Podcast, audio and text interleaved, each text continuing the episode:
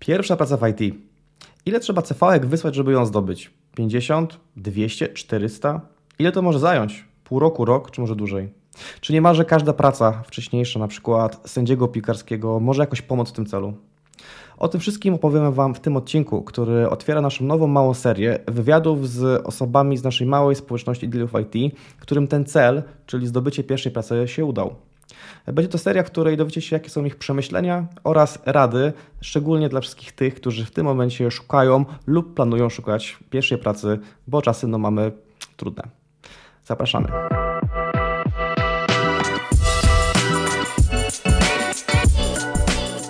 Hej Olek. Cześć Daniel, cześć Mateusz, witam wszystkich słuchaczy. E, dzięki chłopaki za zaproszenie, naprawdę bardzo im miło i, i, cieszę się, że będziemy mogli porozmawiać o tej mojej drodze w poszukiwaniu swojej pierwszej wymarzonej e, pracy w branży IT e, i o wszystkich doświadczeniach, które zebrałem podczas tej podróży. I cóż, mam nadzieję, że ten materiał będzie w jakimś stopniu pomocny i, i być może inspirujący dla osób, które jeszcze są na etapie poszukiwania tej swojej pierwszej pracy i liczę, że wyjdzie nam z tego fajna, wartościowa rozmowa. To super, to powiedz nam, gdzie teraz dokładnie jesteś? W jakim jesteś miejscu, w jakiej jesteś firmie, na jakim stanowisku? Aktualnie w sumie jeszcze jestem bezrobotnym, bo zaczynam pracę za tydzień, e, w następny poniedziałek, także jeszcze delektuję się, kolokwialnie mówiąc, wolnością przez ostatnie tutaj chwile. E, natomiast udało mi się dostać ofertę zatrudnienia w firmie Uber e, na pozycji Data Analyst. Ekstra. Opowiedz nam trochę więcej o tej roli. Jakby czym zajmuje się data analyst? Ta rola, w sumie to jest całkiem ciekawa historia z, z tym procesem rekrutacyjnym, ale to może potem rozwinę. Natomiast y, no, ten analityk danych e, będę się głównie zajmował e, pisaniem kwerent w SQL-u, e, do tego gdzieś tam trochę Pythona, przy czym akurat na tą rolę nie był potrzebny, nie był wymagany, natomiast jak, jak właśnie ja jestem bardziej, że tak powiem, Pythonowy. Jeśli chodzi o programowanie, to na pewno dostałem informację, że, że mi się przyda w tej pracy. E, także głównie to będzie właśnie SQL i, i Google Sheets e, i te, te, tego typu klimaty. Bardzo ciekawe, jak na pierwszą pracę w IT. Mówisz, że y, stoi za tym ciekawa historia. Mm, jestem, jestem ciekaw, także dawaj. No, generalnie chodzi o to, że tak jak konsultowałem swoje CV z, z Danielem E, i gdzieś tam jakieś rady mi dawał, e, no to może pamięta, że no moje CV głównie się opiera na projektach Pythonowych i tam jest tak naprawdę 99% Pythona. E, I dlatego o tyle jest to dla mnie zaskakujące i, i ciekawe, że udało mi się tą pierwszą pracę po tak długim okresie poszukiwania dostać właśnie w, w SQL-u, a nie w Pythonie, co może też być jakąś radą dla E, już tak wybierając przyszłość dla, dla potencjalnych tutaj osób, które też szukają gdzieś tam swoich, e, swojej pierwszej pracy, e, żeby nie zamykać się na, na jakieś tam swoje upodobania, czy na jakieś ulubione języki, tylko próbować różnych rzeczy. A nuż właśnie, tak jak w moim przypadku to się okazało, a nuż właśnie to wyjdzie.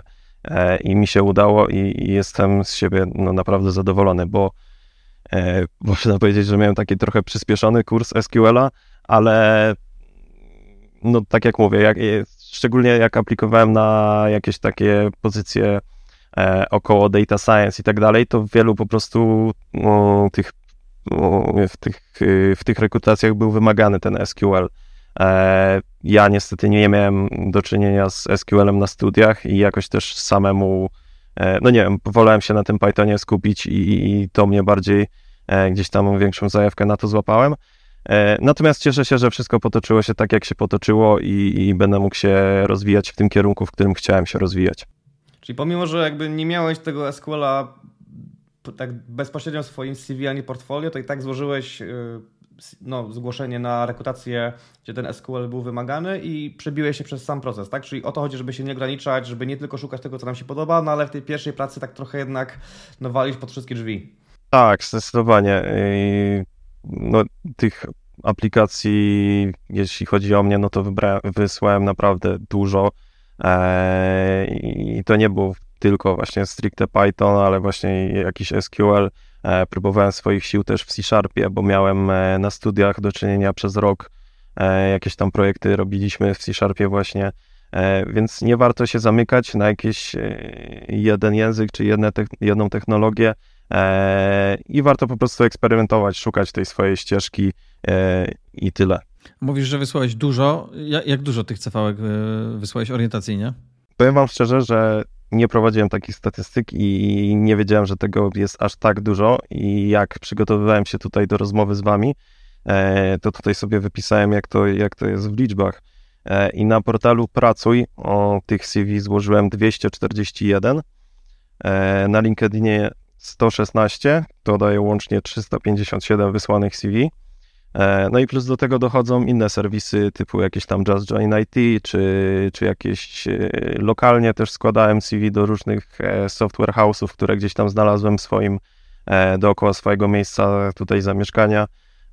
Plus targi pracy też dużo firm poznałem, nie bezpośrednio gdzieś tam z ogłoszeń o pracę, właśnie z jakiegoś pracy czy tak dalej, tylko właśnie na targach pracy gdzieś porozmawiałem E, z ludźmi pracujących w, w różnych mniejszych też firmach e, i udało mi się też e, przebić, że tak powiem, przez, przez, przez ten proces i mieć jakieś tam rozmowy dalej. Także. Niesamowita. Ogrom. Tak, tylko. To szacun za determinację. No, dziękuję. Wiem, że to jest dużo, natomiast też chcę tutaj zaznaczyć, że to nie były tylko i wyłącznie aplikacje na pozycje takie entry level, e, tylko na przykład jak było jakieś, e, jakieś ogłoszenie, no powiedzmy, rzucam teraz Junior Data Scientist, e, przy czym w ogłoszeniu było o na przykład wymaganym dwuletnim doświadczeniu, to i tak stwierdzałem, dobra, może, może akurat teraz mam jakieś tam w miarę fajne, fajne projekty na GitHubie, tak mi się przynajmniej wydaje, pisałem otwarcie, że no nie mam doświadczenia tego dwuletniego wymaganego, ale jestem takim, takim kandydatem, umiem to, to i to i chętnie pokażę, e, że tak powiem, swój background i, i co jestem w stanie swoją osobą e, zaprezentować. Także tak, żeby już dotknąć to, to nie były tylko pozycje entry level, ale też takie, które no, potencjalnie nie były skierowane może do mnie, bo ja szukałem dopiero tego swojego pierwszego doświadczenia. Mhm. A powiedz tych około 400, a nawet pewnie więcej punktów styku, bo to nie było tylko CV, ale też mówisz spotkanie fizyczne, czyli pewnie około tych 400 prób kontaktu. Ile to ci wygenerowało takich realnych rozmów albo procesów rekrutacyjnych, gdzie miałeś jakieś zadanie do wykonania, gdzie realnie czujesz, że masz szansę? Mhm. E, generalnie tych procesów e, były o różne, różne, że tak powiem, rodzaje, różna kolejność tych zadań. E, chodzi mi o to, że Niektóre firmy najpierw wysyłają jakieś tam zadania rekrutacyjne, inne od razu masz rozmowę z y, taką HR-ową e, i tak dalej. Natomiast takich pozytywnych e, feedbacków, no to myślę, że dostałem około 15 do 20. E, też chcę zaznaczyć, y, bo nie mówiłem jeszcze o tym, jaki to był okres. Ja zaczynałem aplikować, można powiedzieć, od lutego 2023 roku do stycznia tego roku, gdzie teraz udało mi się dostać w tą swoją pierwszą wymarzoną pracę. Mm, przy czym w tym lutym to aplikowanie to nie było tak, że byłem na etapie dopiero jakby tworzenia swojego portfolio, tworzenia CV, udoskonalania tam, e, że tak powiem, wrzucenia rzeczy na GitHuba i tak dalej, więc dopiero, że tak powiem, raczkowałem w tym temacie. E, plus miałem też e, studia, e, studia magisterskie, kończyłem, pisałem pracę, więc też byłem mocno pochłonięty właśnie studiami. Mm, więc tak realnie, że tak powiem, trochę krócej niż te 11 miesięcy, natomiast no cały ten proces od, od zera, że tak powiem, od stworzenia pierwszego CV, gdzieś tam pierwszych aplikacji, no to, to trwało właśnie tyle. Okej, okay. a gdzie wcześniej pracowałeś, zanim e, spróbowałeś tych sił w IT? E, wcześniej e, pracowałem jako sędzia piłkarski przez prawie 6 lat. Wytrzymałem, udało mi się. W liceum mój, mój znajomy gdzieś tam poszedł na, na kurs sędziowski i, i zaraził mnie tym pomysłem i stwierdziłem, że czemu nie, w sumie mogę spróbować. No jakoś tak zaczęło się to kręcić przez praktycznie całe liceum. E, przesędziowałem tam u siebie w mieście rodzinnym. E, potem jak się tutaj przeniosłem do Krakowa e, na studia, to ogarnąłem sobie wszystkie jakieś tam formalności, żeby mógł sędziować tutaj w Małopolskim Związku i też tutaj działałem przez dwa lata ponad. Aż do momentu, aż mi się, aż mi się zaczął semestr siódmy na studiach, czyli pisanie pracy inżynierskiej i, i wtedy swoją działalność sędziowską zawiesiłem. A myślisz, że jakiekolwiek umiejętności albo doświadczenia, które nabyłeś w tym, tych sześciu latach pracy jako, jako sędzia, pomogły ci w tym, kim teraz się stajesz? Czy to tak totalnie jest inny rozdział i gruba kreska to odcina? Nie no, myślę, że myślę, że jak najbardziej. E, wiesz, praca sędziego piłkarskiego mm, może wydawać się taka, nie wiem, prosta, przyjemna, że tam biegamy, sędziujemy, robimy to, co lubimy, ale to jest duża presja e, i, i to wszystko trzeba sobie odpowiednio w głowie ułożyć e, i jakieś takie relacje z ludźmi. No to, to nie jest generalnie proste, żeby z 22 różnymi charakterami na boisku gdzieś tam złapać wspólny język, gdzie każdy ma jakieś inne spojrzenie e, na daną sytuację i plus do tego dochodzi to, że zawsze jest 11 zadowolonych z decyzji 11 pokrzywdzonych, więc gdzieś tam trzeba jakoś balansować i, i myślę, że po prostu ta praca pomogła mi na pewno w kontaktach międzyludzkich, e, w sprzedawaniu swoich decyzji i, i po prostu w zyskiwaniu pewności siebie, bo, bo to jednak sędzia jest tą osobą najważniejszą na boisku, bez niego e, no nie ma tych zawodów. E, więc tak, myślę, że, że to mi pomogło.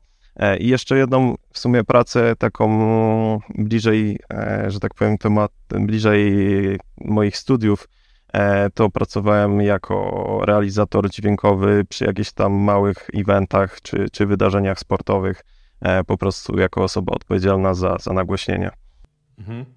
Fajnie, że to wspomniałeś, bo to, co powiedziałeś, czyli ta pewność siebie i też sprzedawanie swoich pomysłów w miejscu, do którego idziesz, czyli dużej firmy, jaką jest Uber, no korporacji, to są bardzo ważne umiejętności, które są niby odseparowane od tego koru, który stanowi rolę data analitysta albo scientysta, ale kluczowe, żeby utrzymać się na tej powierzchni w strukturze korporacyjnej, więc absolutnie tutaj, tutaj zgoda. A powiedz, bo wspomniałeś wcześniej o o tym, że tworzyłeś swoje CV portfolio.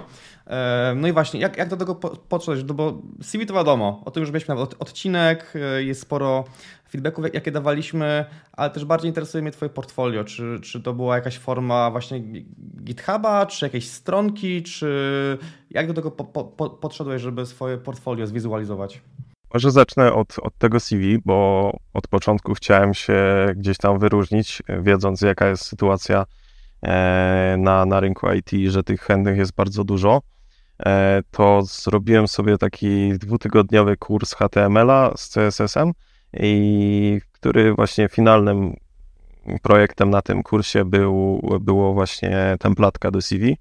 Także jak w momencie, jak już miałem CV, no to nie pozostało mi nic więcej, jak zacząć je jakoś wypełniać tam swoimi e, umiejętnościami i tak dalej.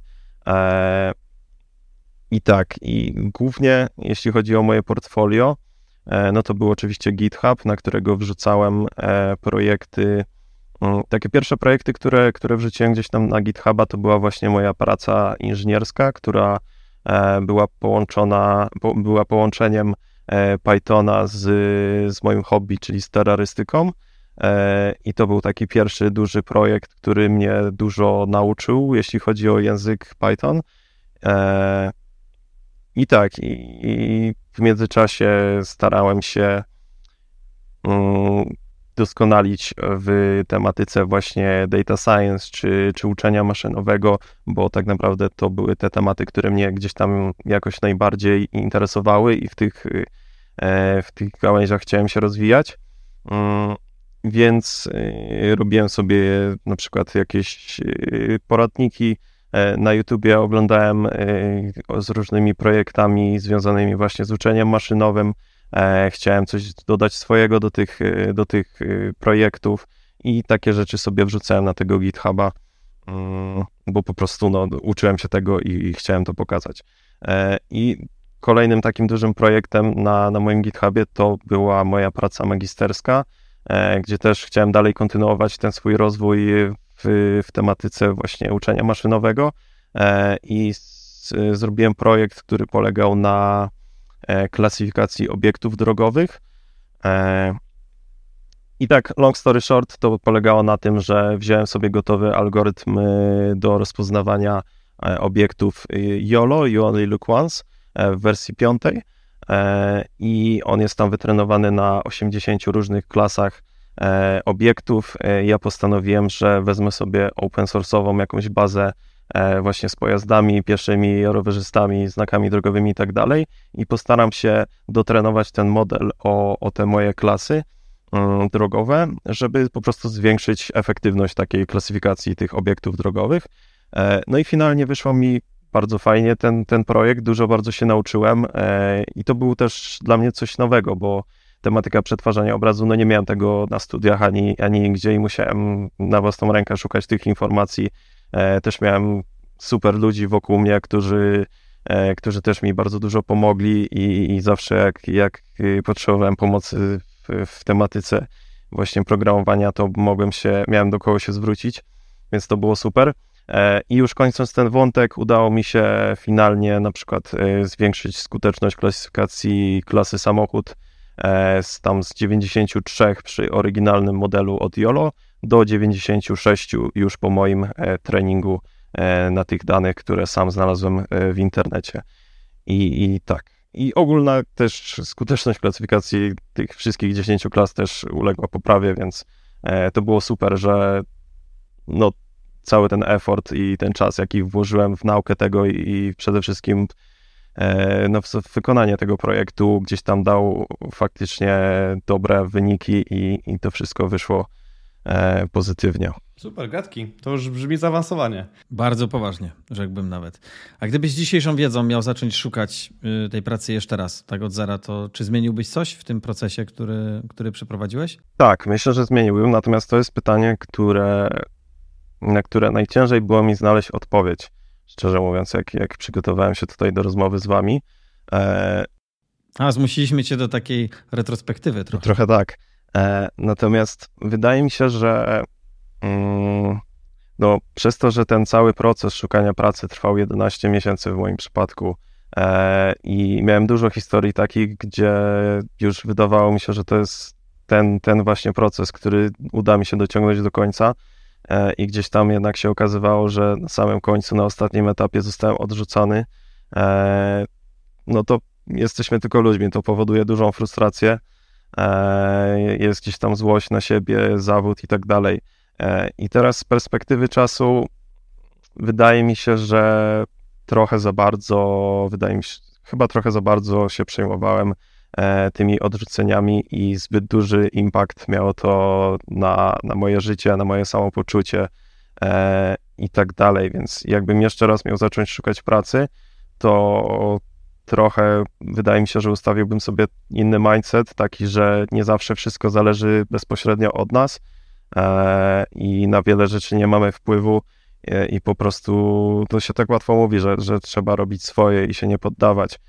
Ale no, koniec końców, jak, jak czytamy tego maila, gdzie poświęciliśmy na dany proces powiedzmy miesiąc i już myśleliśmy, że to jest to, a jednak się okazuje, że jesteśmy e, gdzieś tam skreślani, to okej, okay, dajmy sobie powiedzmy dzień, dwa, idźmy na spacer, zróbmy, nie wiem, idźmy na siłownię, zróbmy jakiś trening, po prostu oczyśmy swoją głowę ale nie, nie zadręczajcie, tak może się zwrócę już bezpośrednio do tych osób, co szukają tej pracy, e, nie zadręczajcie się tym przez dłuższy czas, bo no mamy tylko jedno życie, to jest tylko praca i okej, okay, mi się, może łatwo mi się teraz mówi z perspektywy osoby, która już dostała tą pracę, natomiast jakbyście rozmawiali ze mną e, miesiąc temu, no to ja to wszystko przeżyłem, te wszystkie zawody, te wszystkie frustracje e, i wiem, że to nie było tego warte, bo zatraciłem na przykład e, jakieś inne wartości, gdzieś tam jakieś relacje międzyludzkie.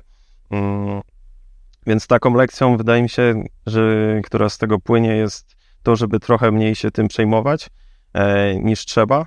Mm, ale to może potem jeszcze rozwinę, dlaczego tak uważam, bo miałem kilka takich, no nie chcę mówić niesamowitych, ale dosyć śmiesznych historii rekrutacyjnych, e, które może jeszcze potem, tak jak mówię, rozwinę. To już myślę potencjalnie temat na jeden odcinek, gdzie byśmy właśnie zbierali też od naszych słuchaczy ich ciekawe case z rozmów. Ale powiedz jeszcze tak, ciągnąc trochę ten wątek motywacji, bo bardzo ładnie to podsumowałeś. Co sprawiało jednak, że, że, że dalej cisnąłeś, że miałeś te gorsze dni, że brałeś to do siebie, pewnie twoje ego też mocno na tym ucierpiało. To, co mówisz, właśnie teraz byś do tego inaczej podszedł, ale to co sprawiło, że cały czas wysyłałeś tą 300 CV i 400 CV i, i w końcu trafiło? To jest dobre pytanie. Mm. Czułem wewnętrznie, że to, co robię i to, ile czasu poświęcam na naukę i ciągłe gdzieś tam doskonal doskonalenie swoich umiejętności, e, bo w międzyczasie też e, robiłem różne kursy na Udemy, na przykład z machine learningu, czy właśnie z tego SQL-a e, i jakby wkładałem w to naprawdę dużo pracy, starałem się tyle, ile mogłem, żeby, żeby jak najbardziej się rozwijać. E, no nie mogłem tak po prostu przestać i, i się poddać. To nie, nie jest to w moim stylu, wydaje mi się, i nawet te wszystkie procesy, które udało mi się gdzieś tam dociągnąć do prawie że do końca, no utwierdzały mnie w przekonaniu, że no to nie jest tak, że nikt się do mnie nie odzywa i nie mam w ogóle żadnego feedbacku, tylko jednak jakieś tam szanse miałem i, i miałem okazję zaprezentować swoją osobę, e, że tak powiem, i swoje umiejętności. Mm, I wydaje mi się, że ja często właśnie takie odrzucenie gdzieś tam na końcu traktowałem jako porażkę i to jest błąd, bo trzeba to, takie, takie procesy traktować jednak, jednak jako sukces, e, bo pamiętam jeden taki proces, który najbardziej wydaje mi się miał, no mnie zabolał po prostu, byłem sfrustrowany przez kilka dni. Mm, aplikowałem do takiej jednej firmy na, na stanowisko, mm, to była jakaś ma, Akademia Machine Learningu, jeżeli dobrze pamiętam, e, i dostałem od nich zadanie rekrutacyjne właśnie z, z uczenia maszynowego, które mi poszło w sumie dobrze. Mm, nie wyszło jakoś idealnie, ale napisałem analizę taką słowną, co by tam można było więcej zrobić, żeby, żeby to lepiej e, działało. I dostałem pozytywny feedback, yy, odpisałem, dostałem odpowiedź, że, że zadanie fajnie i że zapraszają mnie tutaj na rozmowę HR. No to wiadomo, rozmowa HR standardowo, wszystko dobrze poszło. I na końcu już tam gdzieś tam czwarty czy piąty etap, dużo skipnąłem przy tej okazji tej historii. Natomiast dostałem już szansę na rozmowę techniczną.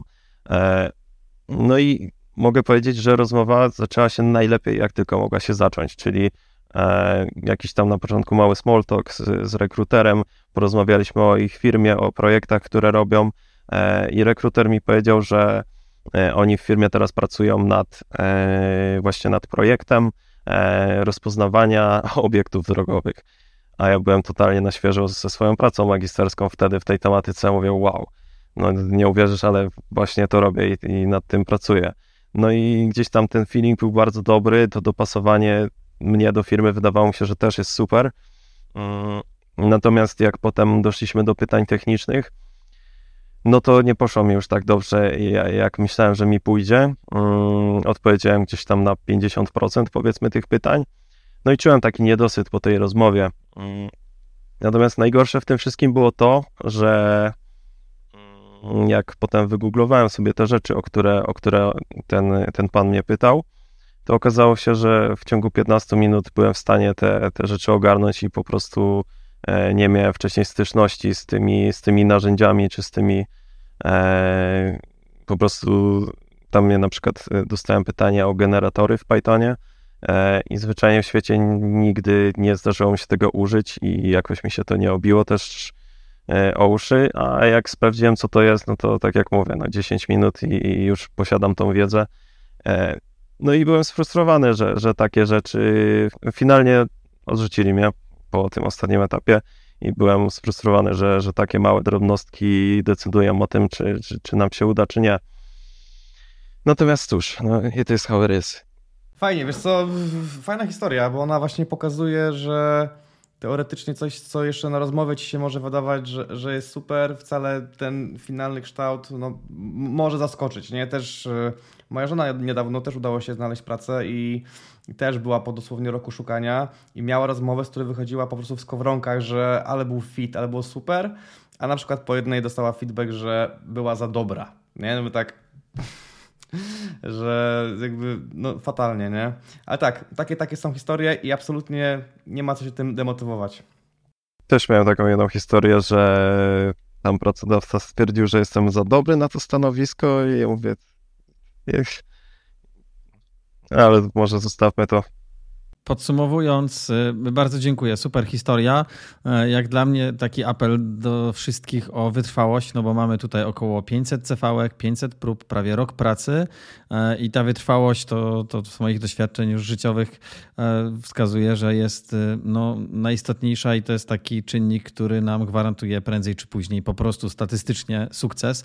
No chyba, że walimy głową w mur i próbujemy w miejsce, gdzie to jest w ogóle fizycznie niemożliwe, ale jeżeli mamy takie podstawy możliwości, to jest raczej kwestia kwestia po prostu e, no, trochę szczęścia i statystyki, no to prędzej czy później to się jednak e, udaje. I też musimy pamiętać o tym, że znajdujemy się no, w jednym z najcięższych, najtrudniejszych momentów rynku. Mamy, mamy pierwszy kwartał 2024, od ponad roku jest recesja na rynku e, IT, no i to jest jeden z takich trudniejszych momentów w ogóle w historii IT w Polsce i prawdopodobnie w ogóle w historii IT, może poza bańką dotcomową w 2000 roku, mm, więc prawdopodobnie stawiamy taką tezę, odsyłamy też do odcinków o naszych prognozach na najbliższy czas. No, jakby powinno być łatwiej, a na pewno w najbliższym roku nie powinno być trudniej. Tak na to wszystko wskazuje i raczej mam już pierwsze sygnały z rynku, że Zaczyna być w pewnych miejscach troszeczkę lepiej. E, w Polsce też powinno nam pomóc KPO, które ma się pojawić w drugiej połowie roku, tak realnie już w gospodarce, więc te środki z, KPO powinny gdzieś tam trochę wpłynąć pozytywnie na, na ruch w branży IT, więc e, myślę, że jeszcze nie jest ten moment, w którym powinniśmy być dobrej myśli, ale istnieje szansa, że najgorsze już jest za nami i że trudniej nie będzie. To chyba tak, tak bym to podsumował. Myślę, że możemy zakończyć tym właśnie optymistycznym akcentem, mm, który, który przypomnę, jak, jak fajnie powiedziałeś, że nie ma co tego aż tak bardzo brać do siebie. Oczywiście no, są różne sytuacje, no, nie, niektórzy może nie mają takiego komfortu, żeby przez tyle, e, przez parę miesięcy albo nawet więcej niż rok e, szukać pracy nie mając innej, bo to wiadomo, że, że, że bywa różnie. E, ale tak, no tak psychicznie warto się na to trochę odpornić, bo nie wiemy, jaki szczegół zadecydował. To nawet mogła nie być nasza wiedza, nasze kompetencje, to mogły być po prostu jakieś znajomości po drugiej stronie, o których się nigdy nie dowiemy, więc nie wolno się zniechęcać i trzeba cisnąć, aż się wyciśnie. I gratuluję, bo naprawdę ibiste pierwsze miejsce pracy. Uber, wow, szacun, fajnie. Dzięki, dzięki. Bardzo miło było porozmawiać z wami, chłopaki. Dzięki za gratulacje. Eee, I co? Bardzo mi było miło. Trzymajcie się panowie i, i wszystkiego dobrego. I korzystając z okazji, bo właśnie Olek zwrócił się y, do nas o wsparcie na grupie. Zapraszamy do dołączenia do naszej grupy facebookowej. E, żeby się do niej zapisać, to musicie wejść na stronę deal-it. Tam zapisujecie się do newslettera i zapisując do newslettera otrzymujecie od nas instrukcję z linkiem i hasłem do grupy facebookowej, na której otrzymacie wsparcie, czy to w konsultacji CV, do rozmowy rekrutacyjnej, czy cokolwiek dookoła tematów e, rekrutacji juniorów w IT. To wsparcie dostaniecie nieodpłatnie u nas na grupie, czy to od Daniela, czy ode mnie, czy ostatnio coraz częściej od innych członków grupy, po prostu wspierających się nawzajem. No co, dzięki Olek, że do nas padłeś i że zgodziłeś się być takim pierwszym, z którym możemy tego typu wywiad przeprowadzić i pozdrawiamy wszystkich słuchaczy. Mamy nadzieję, że Was też te słowa od Olka trochę bardziej e, natchnęły motywacją i tych, którzy zwątpili, dali trochę jeszcze siły. Tak, jeszcze, jeszcze dopowiem, bardzo dziękuję też e, Wam, e, szczególnie Danielowi, bo to z Danielem miałem kontakt, wysyłałem właśnie swoje CV i dostałem E, rady, co tam w nim zmienić, co, co mu się podoba, co mu się nie podoba. E, także bardzo dziękuję za jeszcze raz za, za wszelką pomoc. E, I cóż, chyba tyle. Nie ma sprawy, po to to robimy. Trzymajcie się. Super, dzięki, na razie. Na razie, hej.